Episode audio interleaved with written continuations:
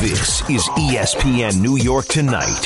Here's Larry Hardesty. It's ESPN New York Tonight on 98.7 ESPN. It's Throwback Thursday.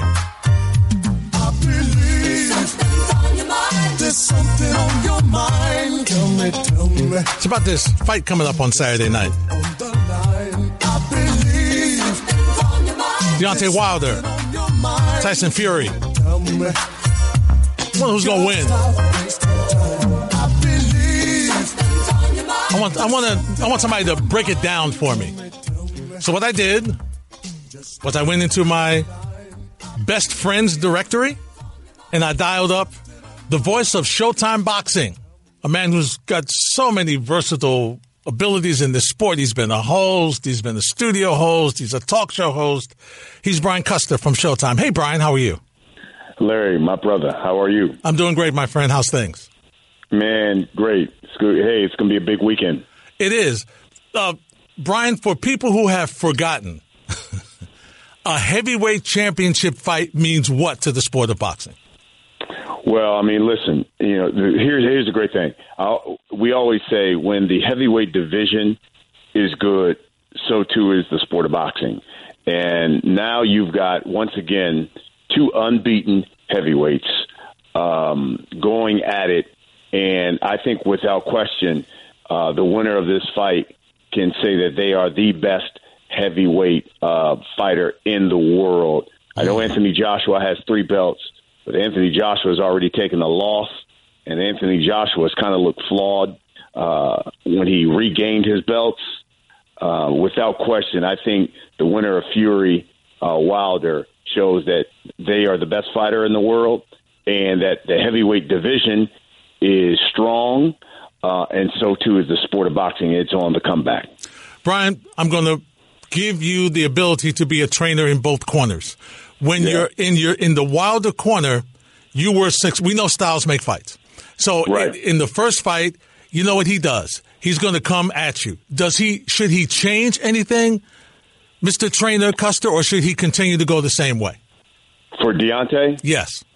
if I'm Deontay, and you know he's got the great Mark Breland, uh, who's his trainer, you know, and obviously New York knows him very well. Oh yeah. uh, former welterweight champion, was one of the greatest Olympians and amateurs ever out of New York. Um, I think if you watch the first fight that we had on Showtime, the- it was his, it was Deontay's first time on sh- um, pay per view, and he even said, "You know what? I got wild because I wanted to knock this guy out so bad that I forced the action, and I basically followed uh, Tyson Fury all around the ring and just threw haymakers. I think you'll see a very patient Deontay Wilder. I think you'll see Deontay Wilder, as he told me this week, he's going to use his jab and he's going to set up, be patient, set up that right hand, and he says this time when I land it, he will not get up. Now, we've already heard through interviews, Brian, that Tyson Fury says he's not going to box this time. He's Right. going to go go head to head, slug it out. Brian, I don't think he should do that. But if you're the trainer in the corner, what do you tell him? Uh, I would say, um, since it's Throwback Thursday, as you started this segment on, uh, in the words of those great poets, Public Enemy, don't believe the hype.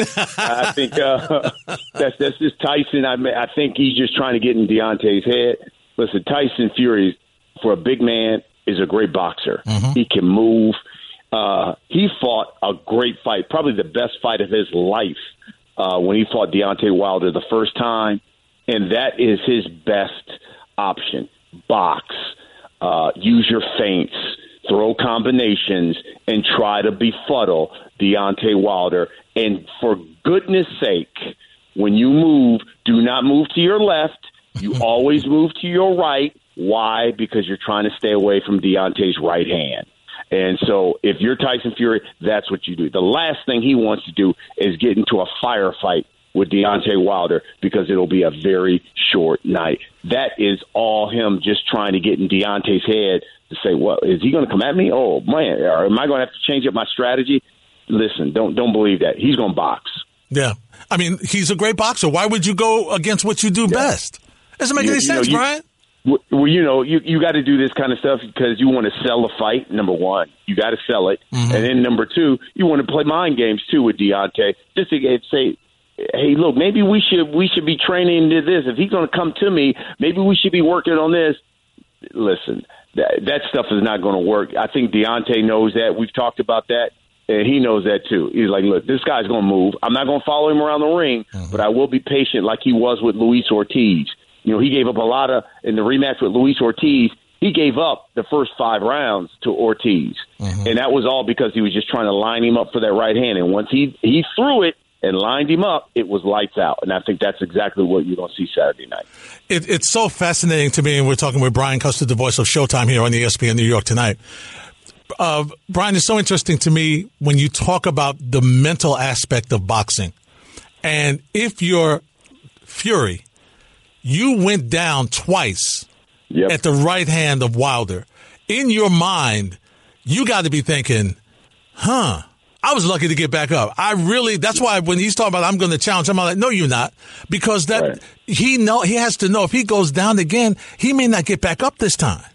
Yeah, yeah. I mean, I, I think. Listen, the way he rose like Lazarus uh, in that twelfth round was unbelievable because we all thought he was dead. No, he was done. uh, when he hit the mat, uh, and he just popped up. Uh, you know, after he got to the count of six, that was something. So I think if you're Tyson Fury, you say, okay, look, he dropped me in the eighth, and that was basically a shot that came off uh, to the back of my head, and it kind of stunned me.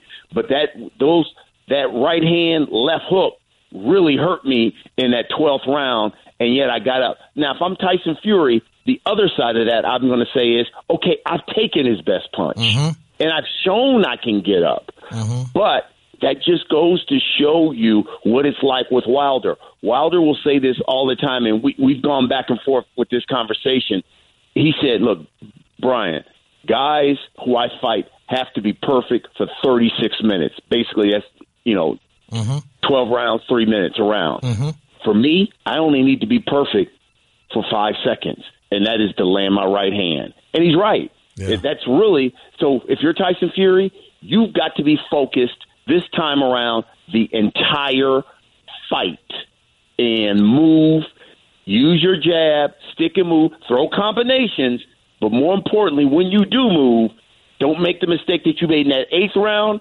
And if you watch in that twelfth round, when he was using his feint, he feinted to the left and got caught. And on the other side, if you're Wilder, listen, you knocked him down twice. Folks don't normally get back up when you knock them down once. Yeah. So you knock him down twice in the back of your mind, you got to be looking at your fist and like, uh, is there a power shortage up in here? right, right. I think, I think, I think he realized.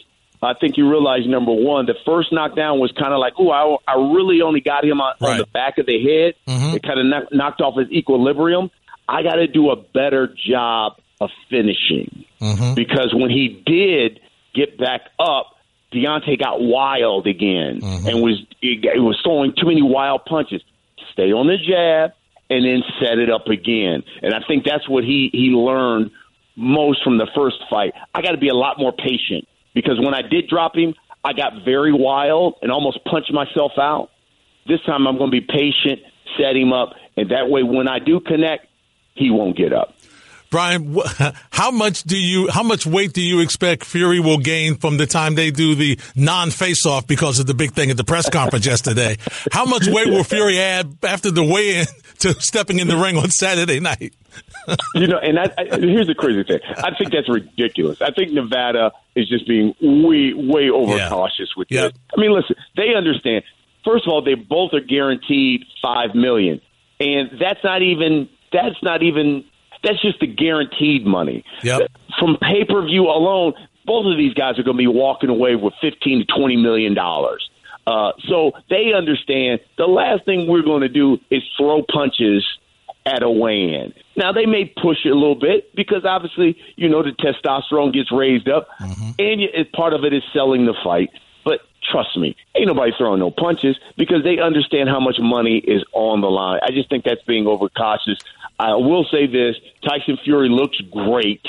Uh, he looks like he's in phenomenal shape. He said that he'll probably come into the ring at the most 260, 265.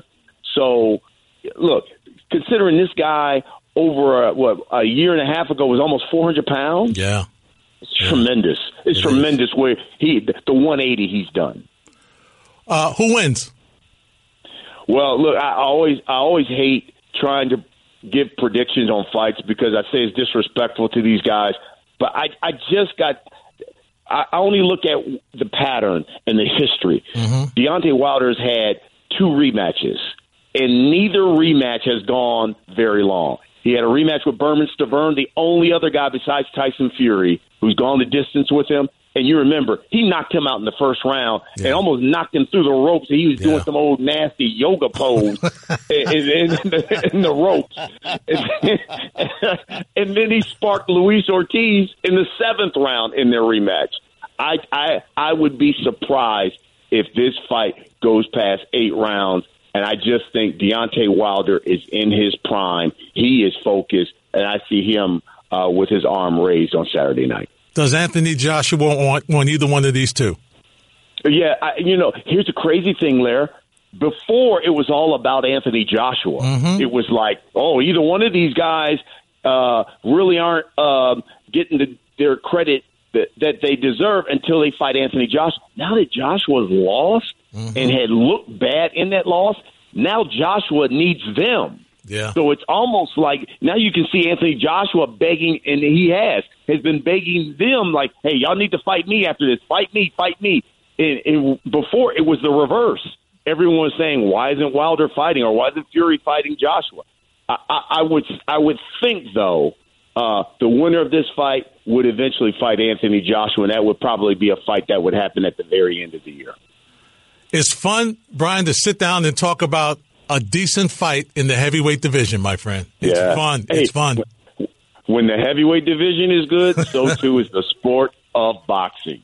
Listen, keep doing the great work you are on Showtime and all your other ventures, and we'll talk soon, my friend. Thanks for a couple minutes. My brother, there is no other. All right. Brian Custer, voice of Showtime Boxing here on 98.7 ESPN. You're listening to ESPN New York tonight with Larry Hardesty on 98.7 ESPN.